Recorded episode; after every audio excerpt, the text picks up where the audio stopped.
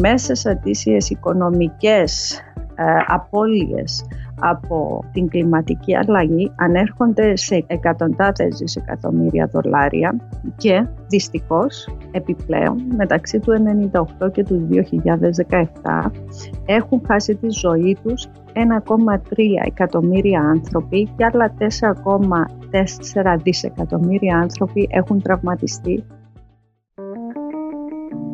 Είναι τα podcast της LIFO.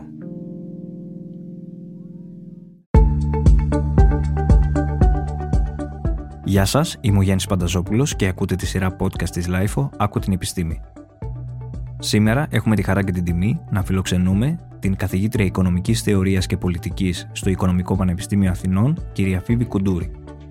Είναι κάτοχος διδακτορικού και μεταπτυχιακού τίτλου στην Οικονομική και Οικονομετρία από το Πανεπιστήμιο του Cambridge και το επιστημονικό της έργο την κατατάσσει στο 1% των γυναικών οικονομολόγων παγκοσμίως. Κυρία Κουντούρη, ευχαριστούμε πολύ που αποδεχτήκατε την πρόσκληση να είστε μαζί μας σήμερα στο podcast της LIFO «Άκου την επιστήμη». Με πολύ χαρά δέχτηκα. Είναι χαρά μου να μπορέσω να μιλήσω, να μπορώ πάντα να μιλάω και στο ευρύτερο κοινό.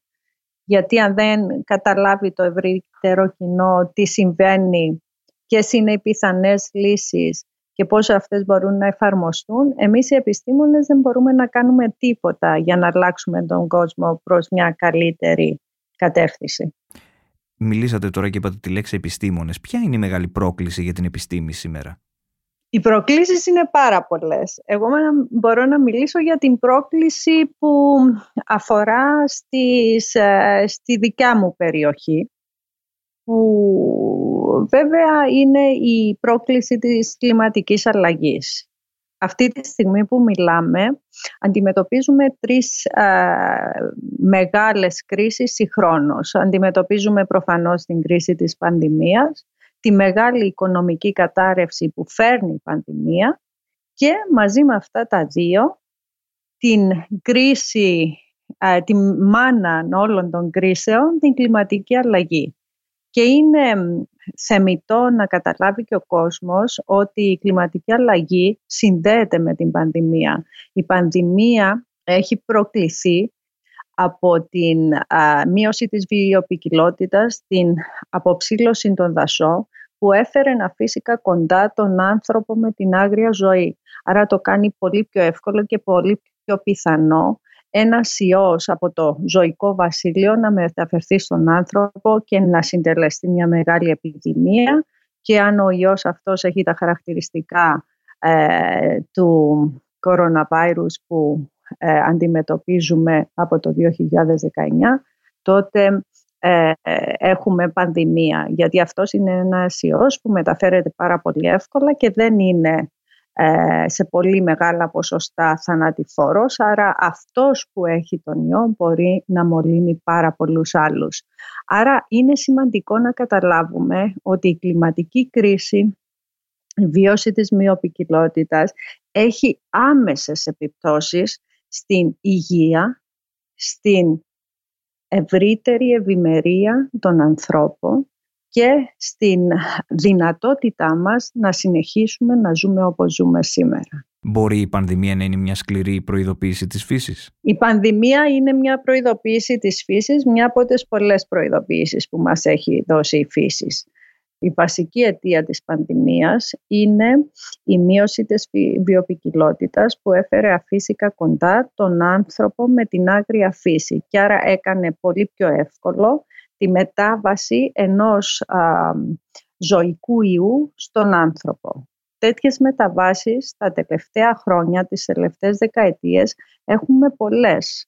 Ε, θα θυμίσω το AIDS, τη γρήπη των πτηνών, το SARS, α, τον έμπολα, το MARS και όλοι, όλα αυτά ε, δείχνουν ως βασική αιτία αυτό ακριβώς που έχω πει πριν, της μείωσης της βιοποικιλότητας.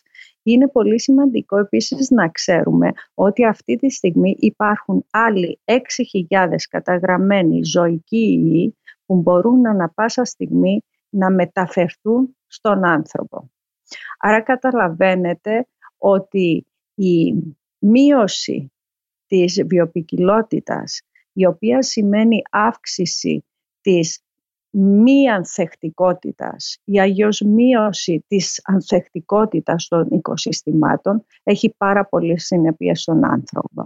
Επιπλέον πρέπει να ξέρουμε ότι οι βασικές συνέπειες της κλιματικής αλλαγής είναι οι, τα ακραία καιρικά φαινόμενα. Τα ακραία καιρικά φαινόμενα όπως οι πλημμύρες, πολύ ψηλές, πολύ χαμηλές ε, θερμοκρανσίες, ε, τσουνάμια, φωτιές ε, στα δάση και ούτω καθεξής.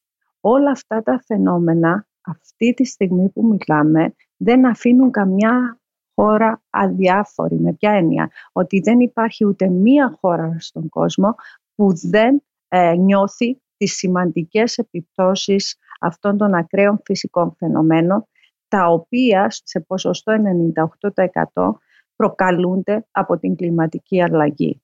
Οι ετήσιες, οι μέσες ετήσιες οικονομικές ε, απώλειες από την κλιματική αλλαγή ανέρχονται σε εκατοντάδες δισεκατομμύρια δολάρια και δυστυχώς επιπλέον μεταξύ του 1998 και του 2017 έχουν χάσει τη ζωή τους 1,3 εκατομμύρια άνθρωποι και άλλα 4,4 δισεκατομμύρια άνθρωποι έχουν τραυματιστεί σε κλιματικά φαινόμενα, σε ακραία καιρικά φαινόμενα που προκαλούνται από την κλιματική αλλαγή.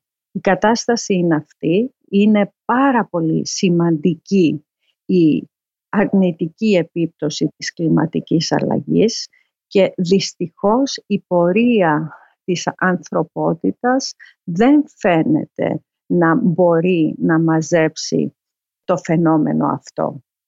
Μαζί με την πανδημία, μαζί με την οικονομική κρίση που απορρέει από την πανδημία και την ευρύτερη χαμηλή ανάπτυξη τουλάχιστον στο δυτικό κόσμο που παρατηρείται από την χρηματοοικονομική κρίση του 2007-2008 αυτό που καταλαβαίνουμε είναι ότι χρειαζόμαστε μια βαθιά μετασχηματιστική αλλαγή στον τρόπο που διαχειριζόμαστε το οικονομικό, κοινωνικό και περιβαλλοντικό οικοσύστημα και στον τρόπο που ερχόμαστε σε επαφή με τη φύση ούτως ώστε να μπορέσουμε να συνεχίσουμε να ζούμε σε αυτό το πλανήτη. Πιστεύετε ότι ο κόσμος έχει πλέον κατανοήσει τη σοβαρότητα της κλιματικής αλλαγής; Δυστυχώς δεν υπάρχει ευρεία κατανόηση της ε, σύνθεσης του φαινομένου της κλιματικής αλλαγής με την υπόλοιπη κοινωνικο-οικονομική κατάσταση. Στα πλαίσια τα επιστημονικά υπάρχει βαθιά κατανόηση του θέματος και βαθιά ανησυχία. Και μπορώ να πω ότι σε αυτό το τομέα υπάρχει μια διεπιστημονική ερευνητική κοινότητα στην οποία δραστηριοποιούμε και εγώ, το οποίο θεωρώ πολύ θετικό διότι το πρόβλημα είναι διεπιστημονικό και έτσι και οι λύσεις του προβλήματος πρέπει να σχεδιαστούν με συμμετοχή όλων των επιστημών. Από τους φυσικούς που ασχολούνται με την ατμόσφαιρα, τους α, υδρογεωλόγους, τους γεωλόγους, τους επιστήμονες που ασχολούνται με την θάλασσα, τους μηχανικούς, τους οικονομικούς, τους οικονομολόγους, τους κοινωνικούς επιστήμονες, τους πολιτικούς επιστήμονες. Το κλίμα επηρεάζει όλες τις πτυχές της οικονομίας, της κοινωνίας και της επιστήμης καθώς επίσης και της φύσης και άρα η μελέτη των επιπτώσεων της κλιματικής αλλαγής και οι λύσεις για να την αντιμετωπίσουμε και να προστατευτούμε από αυτή αλλά και να τη συγκρατήσουμε απορρέουν μόνο από μια διεπιστημονική συνεργασία. Πέραν όμως από την επιστήμη υπάρχει χαμηλή κατανόηση για το θέμα. Για να μπορέσουμε να επιταχύνουμε τη μετάβαση και μέχρι το 2030 να πιάσουμε τους στόχους της ατζέντα των Ηνωμένων Εθνών που αφορούν στο κλίμα και βέβαια αλληλεπιδρούν, όπως έχω πει, με όλους τους τομείς της οικονομίας και της κοινωνίας και κατά επέκταση να πιάσουμε τον στόχο της κλιματικής ουδετερότητας που θέτει η Ευρωπαϊκή Πράσινη Συμφωνία μέχρι το 2050, θα πρέπει να συνεργαστούν όλοι οι stakeholders, όλοι οι εμπλεκόμενοι φορείς. Και ποιοι είναι αυτοί, είναι προφανώς οι επιστήμονες, γιατί οι λύσεις πρέπει να οδηγούνται από τη γνώση και την επιστήμη, αλλά οι λύσεις αυτές πρέπει να κατανοηθούν και να επικοινωνηθούν από τους πολιτικούς, από αυτούς που φτιάχνουν πολιτική, τους policy makers, από τους επιχειρηματίες, τις επιχειρήσεις, από τον χρηματοοικονομικό τομέα, από την κοινωνία των πολιτών, ε, από όλους όσους αποτελούν το κοινωνικό-οικονομικό μας σύστημα. Τελευταία έχουμε δει ε, μια μεγάλη κινητοποίηση στο πολιτικό στερέωμα. Η Ευρωπαϊκή Πράσινη Συμφωνία, όπως είπα και πιο πριν, ε, προτείνει, ε, έχει, όχι προτείνει απλά, αλλά έχει ως στόχο την κλιματική ουδετερότητα μέχρι το 2050. Επίσης, οι άλλοι βασικοί της άξονες, οι άλλοι τρεις βασικοί άξονες πέραν της κλιματικής ουδετερότητας είναι η μείωση της μόλυσης και η προστασία της βιοπικιλότητας μαζί με την προστασία της πανίδας, της χλωρίδας και της ανθρώπινης υγείας. Είναι το leadership στην καθαρή τεχνολογία των ευρωπαϊκών επιχειρήσεων και βέβαια είναι και η δίκαιη μετάβαση, να μπορέσουν όλοι να συμμετέχουν σε αυτήν τη μετάβαση. Πέραν από την Ευρωπαϊκή Πράσινη Συμφωνία βλέπουμε την Κίνα να λέει ότι μέχρι το 2060 θα είμαι κλιματικά ουδέτερη. Πέραν από την Κίνα βλέπουμε την Αμερική και, την, και το administration του Biden ανακοινώνει ένα τεράστιο πρόγραμμα πέραν από ένα τρισεκατομμύριο με υποδομές οι οποίες κυρίως αφορούν τη μετρίαση της κλιματικής αλλαγής, αυτό που λέμε mitigation του climate change, δηλαδή προσπάθεια να μειωθούν οι εκπομπές των αέριο τους θερμοκηπίου, καθώς επίσης και ε, στην, στο climate adaptation, δηλαδή ε, στην προσαρμογή στην κλιματική αλλαγή που έχει στόχο να προστατεύσει ε, τους πολίτες, τις περιουσίες τους και τη φύση από τα ακραία καιρικά φαινόμενα που προκαλεί η κλιματική αλλαγή. Άρα αυτή τη στιγμή έχουμε την Αμερική, την Ευρώπη και την Κίνα τρεις από τους τέσσερους πιο μεγάλες χώρες που προκαλούν την κλιματική αλλαγή να έχουν πει ότι μέχρι περίπου το μέσο του αιώνα θέλω να είμαι κλιματικά ουδέτερος. Η άλλη χώρα που συντελεί σημαντικά στην κλιματική αλλαγή είναι η Ινδία. Ποιο θεωρείτε ότι θα είναι το επόμενο στίχημα στο θέμα του περιβάλλοντος και γιατί; Το σημαντικά στίχημα για μένα είναι να καταλάβουν όλοι αυτοί οι φορείς που εμπλέκονται ε, ότι δεν υπάρχει μόνο ηθικός λόγος να επανακάμψουμε από την ε, πανδημία με ένα αηφόρο και περιβαλλοντικά ανθεκτικό τρόπο, αλλά υπάρχει και οικονομικός λόγος για να το κάνουμε.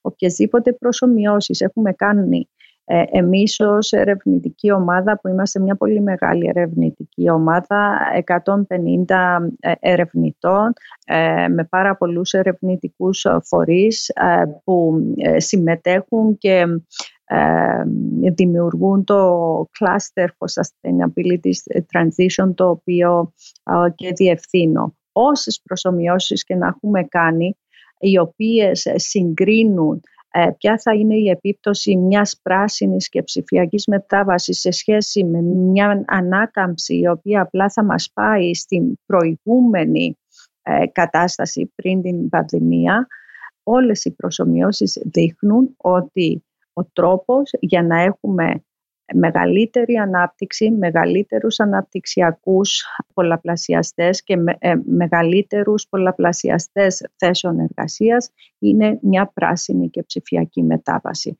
Αυτό πρέπει να κατανοηθεί από όλους τους stakeholders και από τους πολιτικούς και από τους policy makers και από τα financial institutions και από την κοινωνία των πολιτών να υποστηριχθεί ε, χρηματοοικονομικά και αυτό γίνεται τώρα στην Ευρώπη.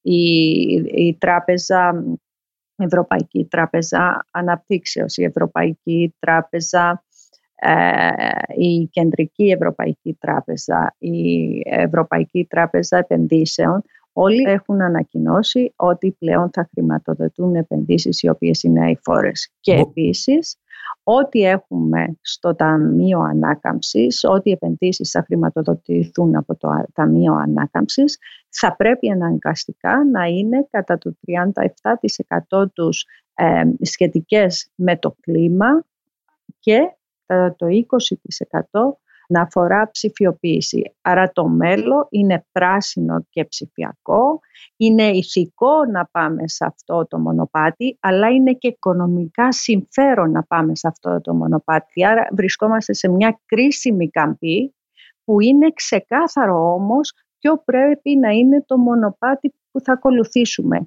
Και αυτό που μένει είναι να κατασκευάσουμε πολύ λεπτομερή σχέδια για αυτή την πράσινη και ψηφιακή μετάβαση η οποία θα φέρει ανάπτυξη, θέσεις εργασίας και δεν θα αφήσει κανένα πίσω. Άρα η οικονομική ανάπτυξη και η προστασία του περιβάλλοντος μπορούν να συνεπάρξουν ή είναι έννοιες ασύμβατες; Η οικονομική ανάπτυξη και η προστασία του περιβάλλοντος συνυπάρχουν. Είναι ένα μεγάλο, ε, μια μεγάλη παρεξήγηση η δυσκολία της συνύπαρξής τους, της συνύπαρξής τους και αφορά κυρίως σε τεχνολογίες που υπήρχαν στο παρελθόν. Τώρα πια οι ανανεώσιμες πηγές ενέργειας είναι πιο φθηνές από τις πηγές ε, που χρησιμοποιούν ορυκτά καύσιμα. Η κυκλική οικονομία μπορεί να φέρει μεγάλη μείωση όχι μόνο στις εκπομπές διοξιδίου του άνθρακα, αλλά και στο κόστος παραγωγής. Τα nature-based solutions, δηλαδή οι λύσεις για την κλιματική αλλαγή που χρησιμοποιούν την ίδια τη φύση, είναι εφικτές, οικονομικές και περιβαλλοντικά ανθεκτικές και φιλικές. Άρα πια έχουμε την τεχνολογία η οποία είναι ήδη πιο φθηνή για να κάνουμε την πράσινη μετάβαση. Επίσης, το Digital Revolution, η ψηφιακή επανάσταση, βοηθάει πάρα πολύ στην πράσινη μετάβαση, γιατί μας δίνει τη δυνατότητα να παρακολουθούμε και να ελέγχουμε και την α, οποιαδήποτε μόλυση ε, που μπορεί να δημιουργεί η οποιαδήποτε παραγωγική ή καταναλωτική διαδικασία, αλλά επίσης και να έχουμε έξυπνες λύσεις και έξυπνη χρήση των φυσικών πόρων, ούτως ώστε να μπορεί η παραγωγή να γίνεται πιο φθηνά, πιο φιλική με το περιβάλλον και να μας αφήσει ε, να ζήσουμε σε ένα οικοσύστημα το οποίο θα είναι ανθεκτικό και σε πανδημίες και σε ακραία καιρικά φαινόμενα. Άρα είναι πολύ λίγοι οι τομείς πια που δεν υπάρχει η καθαρή τεχνολογία. Και αυτοί είναι οι τομείς στους οποίους εστιάζει αυτή τη στιγμή η επιστήμη. Και είναι αυτοί οι τομείς η υπερπόντια ναυτιλία. Αυτή τη στιγμή υπάρχουν πάρα πολλές λύσεις όσον αφορά την αυτιλία, κυρίως ε, μικρής απόστασης, ηλεκτρικά ε, πλοία, ε, υδρογόνο, αμμονία. Όμως δεν έχουμε λύσεις ε, για την υπερπόντια ναυτιλία. Και εκεί πέρα πρέπει να εστιάσει η επιστήμη. Επίσης, άλλη δύσκολη τιμής, τομής είναι το τσιμέντο, ε, είναι τα πλαστικά, είναι το στυλ.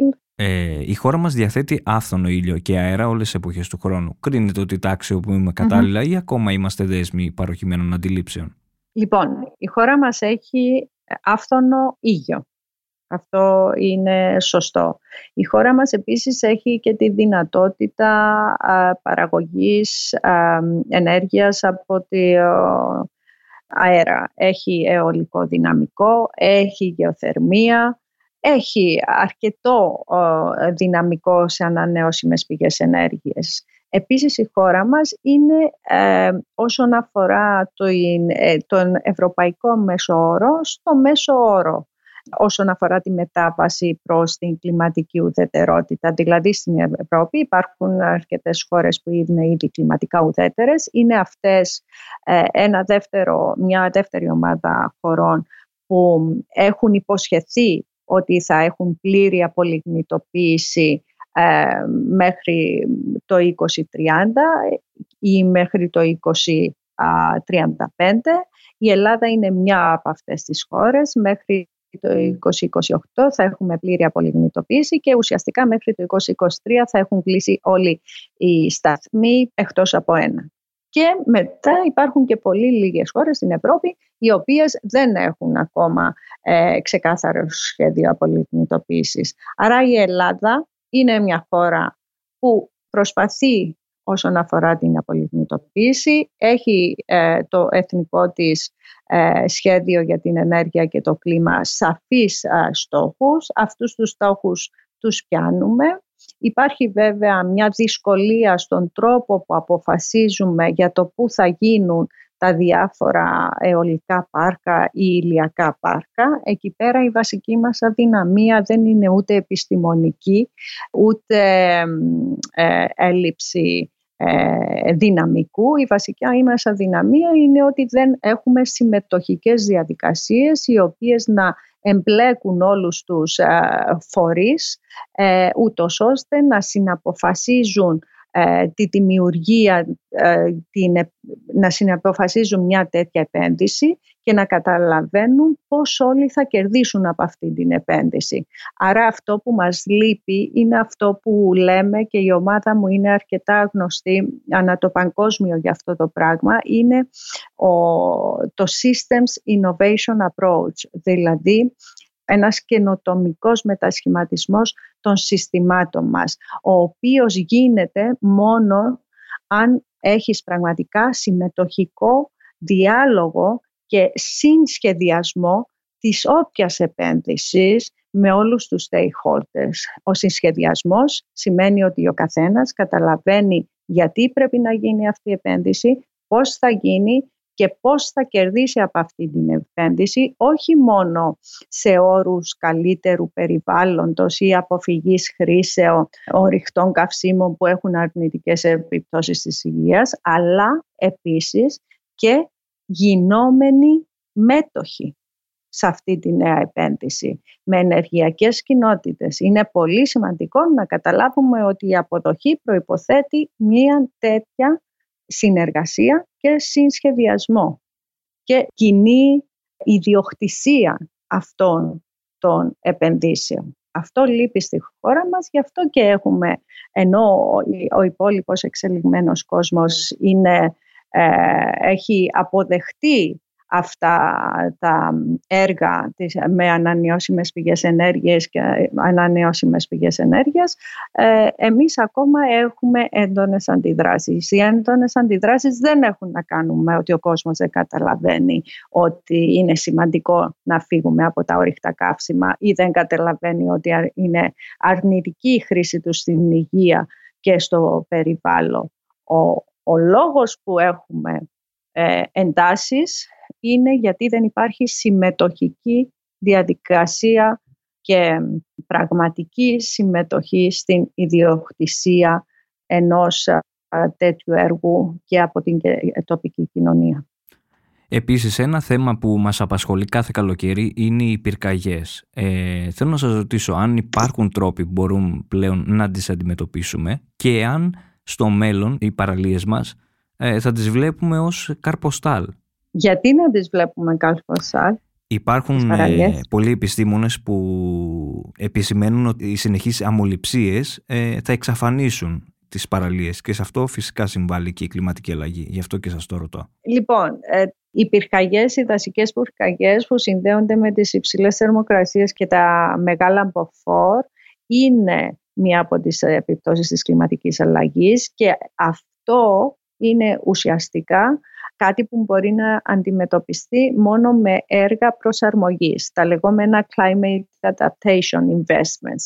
Άρα πρέπει να επενδύσουμε σε σχεδιασμό ε, διαχειριστικών πλάνων ε, για τα δάση μας, ούτως ώστε να μειώνεται η πιθανότητα πυρκαγιάς και όταν υπάρχει πυρκαγιά να μειωθεί η αρνητική της επίπτωση.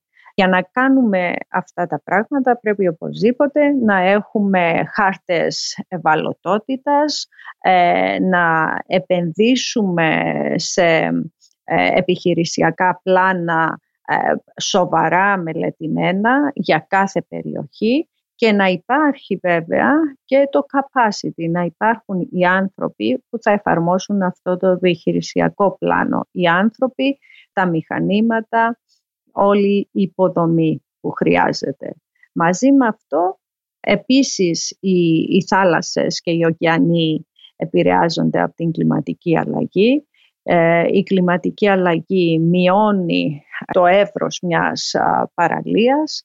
Ε, η κλιματική αλλαγή μειώνει τη δυνατότητα των θαλασσών να λειτουργήσουν ως αποθηκευτήρες διοξιδίου του άνθρακα. Η κλιματική αλλαγή ε, φέρνει διάφορα ξένα είδη ε, προς το οικοσύστημα της κάθε ε, θάλασσας, τα οποία μπορεί να είναι απειλητικά και μαζί με την κλιματική αλλαγή η μόλυση των θαλασσών επίσης μειώνει τη βιοπικιλότητα και την ανθεκτικότητα των θαλάσσιων συστημάτων πάνω στη οποία συστήματα βασίζεται πολύ μεγάλο μέρος της ευημερίας μας, της οικονομικής μας ευημερίας. Αν κοιτάξετε, ο τουρισμός, οι ηχθειοκαλλιέργειες, η αλληλεία. Διάβασα αυτές τις μέρες ότι στην ε, Γρυλανδία το κόμμα κοινότητα των πολιτών που τάσεται εναντίον του Διεθνούς Σχεδίου Εξόριξης Σπάνιων Μετάλλων κέρδισε τις εκλογές με 37%. Και σας ρωτώ για να αν πιστεύετε ότι ενισχύονται τα κριτήρια του κόσμου όσον αφορά την οικολογική συνείδηση, αλλά και πώς μπορούμε να εκπαιδεύσουμε τον εαυτό μας και τη νέα γενιά σε ένα νέο μοντέλο φιλικότερο προς το περιβάλλον. Μάλιστα. Αλλάζουν τα κριτήρια όπως το είπα και πριν και αυτό φαίνεται και στη ε, πολιτική συνένεση που βλέπουμε. Η Ευρώπη κλιματικά ουδέτερη, η Κίνα κλιματικά ουδέτερη, η Αμερική προς αυτή την κατεύθυνση. Υπάρχει ένα momentum αυτή τη στιγμή προς αυτή την κατεύθυνση.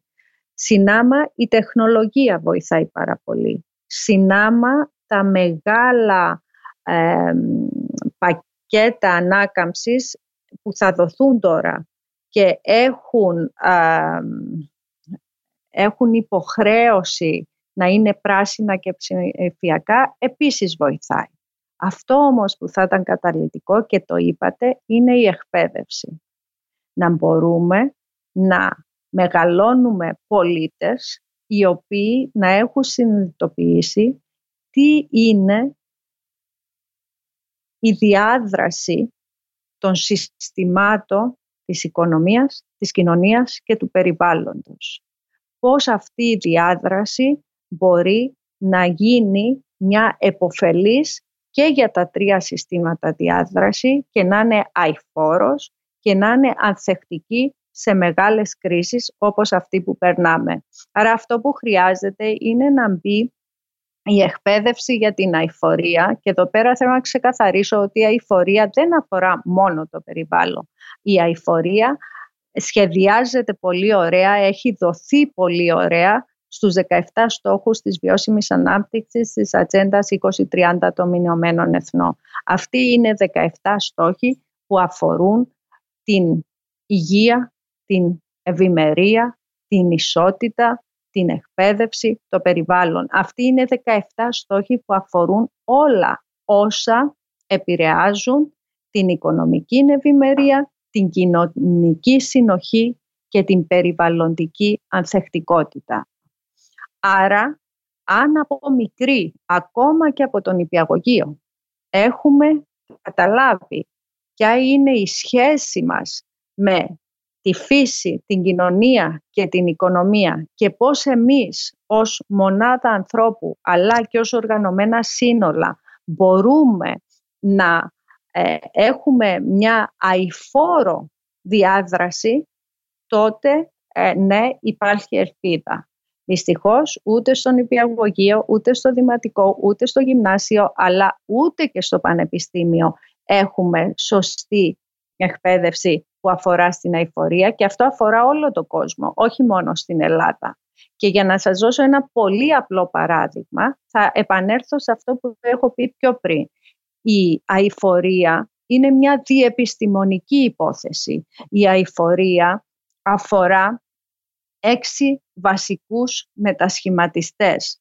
Για να μπορέσουμε να γίνουμε αηφόροι πρέπει να καταφέρουμε να έχουμε αηφόρο εκπαίδευση, αηφόρο υγεία και ευημερία. Πρέπει να καταφέρουμε να πολυγνωτοποιήσουμε την ενέργεια και να έχουμε αηφόρο βιομηχανία. Πρέπει να έχουμε αηφόρο παραγωγή τροφίμων και χρήση της γης, του νερού και του ωκεανό.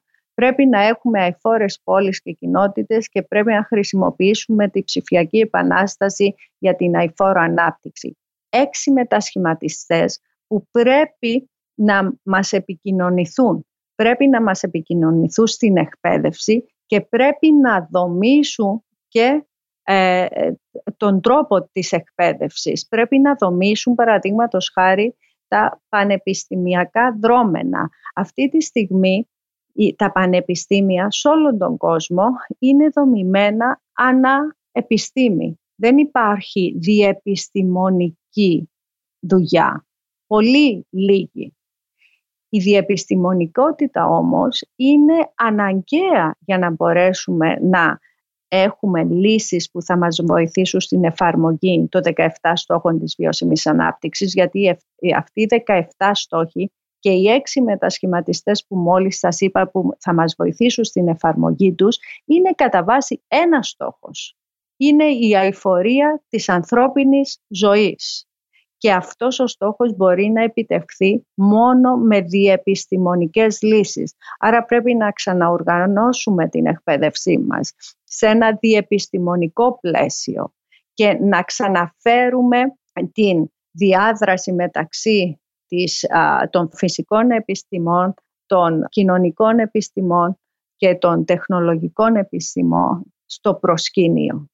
Αυτό είναι που προσπαθούμε να κάνουμε ως UNSDSN. Αυτό είναι το δίκτυο λύσεων για την αηφορία των Ηνωμένων Εθνών. Είναι κάτω από την αιγίδα του Γενικού Γραμματέα των Ηνωμένων Εθνών. Είναι ένα παγκόσμιο δίκτυο που προσπαθεί να φέρει τις λύσεις που παράγονται στην, στα πανεπιστήμια και στα ερευνητικά κέντρα λύσεις για την αηφορία να τις προσφέρει στους άλλους εμπλεκόμενους φορείς, στους πολιτικούς, στους policy makers, ε, στους χρηματοοικονομικούς φορείς, στις επιχειρήσεις και στην κοινωνία των πολιτών.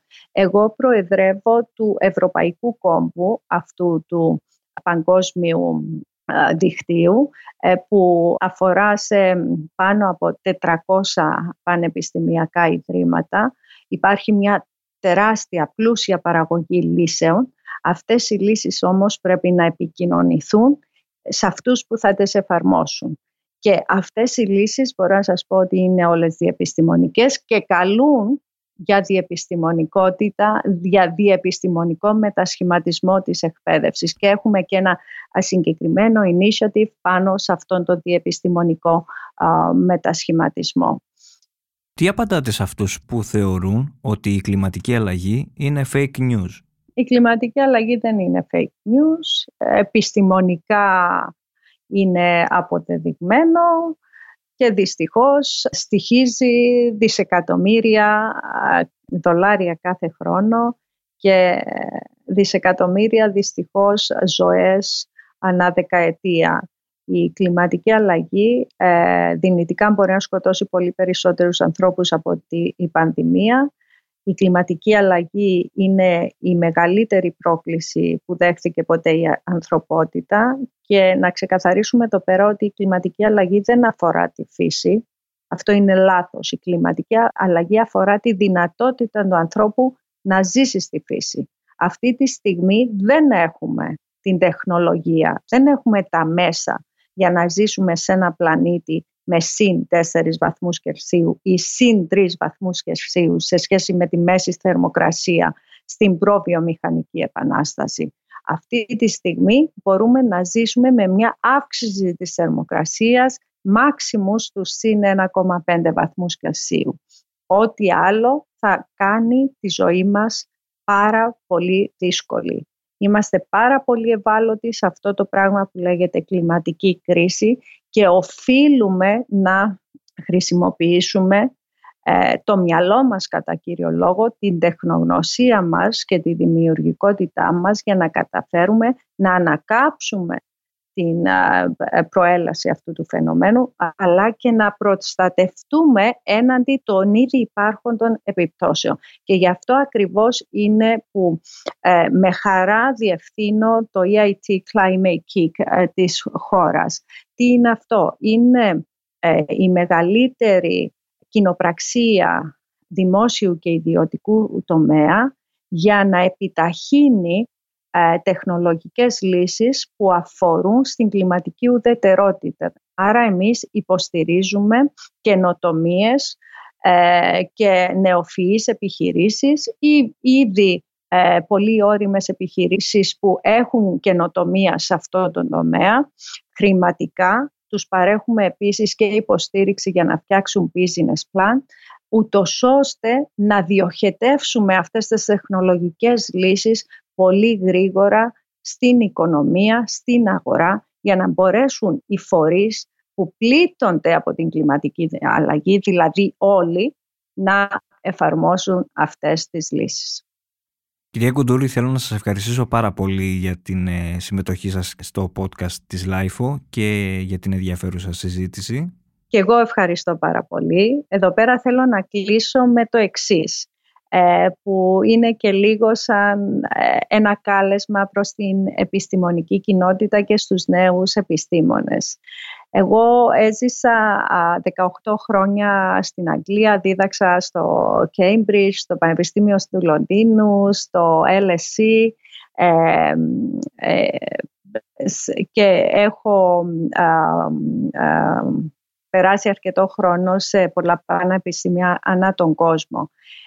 Ήρθα στην Ελλάδα και δημιούργησα αυτή τη μεγάλη ομάδα ερευνητών η οποία αυτή τη στιγμή διαχειρίζεται μια, ένα πολύ μεγάλο αριθμό ερευνητικών έργων καθώς επίσης και έργων που έχουν να κάνουν με την επιτάχυση της καινοτομίας στην αγορά, καθώς επίσης και εκπαιδευτικών προγραμμάτων και για φοιτητές αλλά και για πιο νέους ανθρώπους καθώς επίσης και για επαγγελματίες.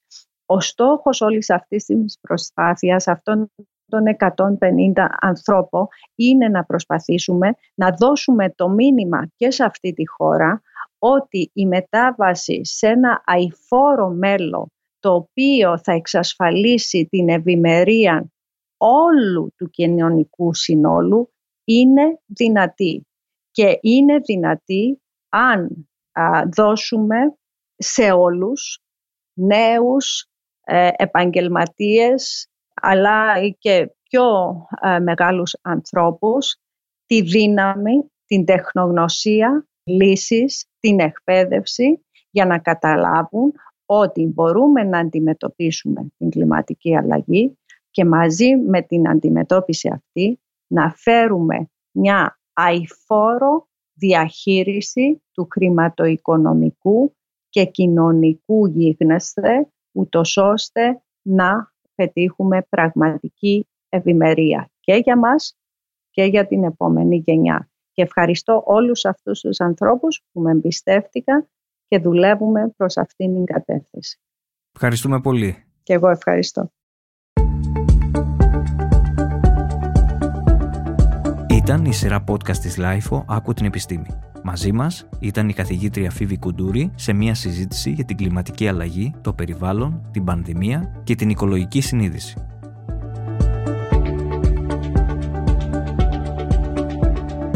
Τα podcast της LIFO ανανεώνονται καθημερινά και τα ακούτε μέσα από το LIFO.gr ή τις εφαρμογές της Apple, του Spotify ή της Google. Κάντε subscribe πατώντας πάνω στα αντίστοιχα εικονίδια για να μην χάνετε κανένα επεισόδιο. Είναι τα podcast της LIFO.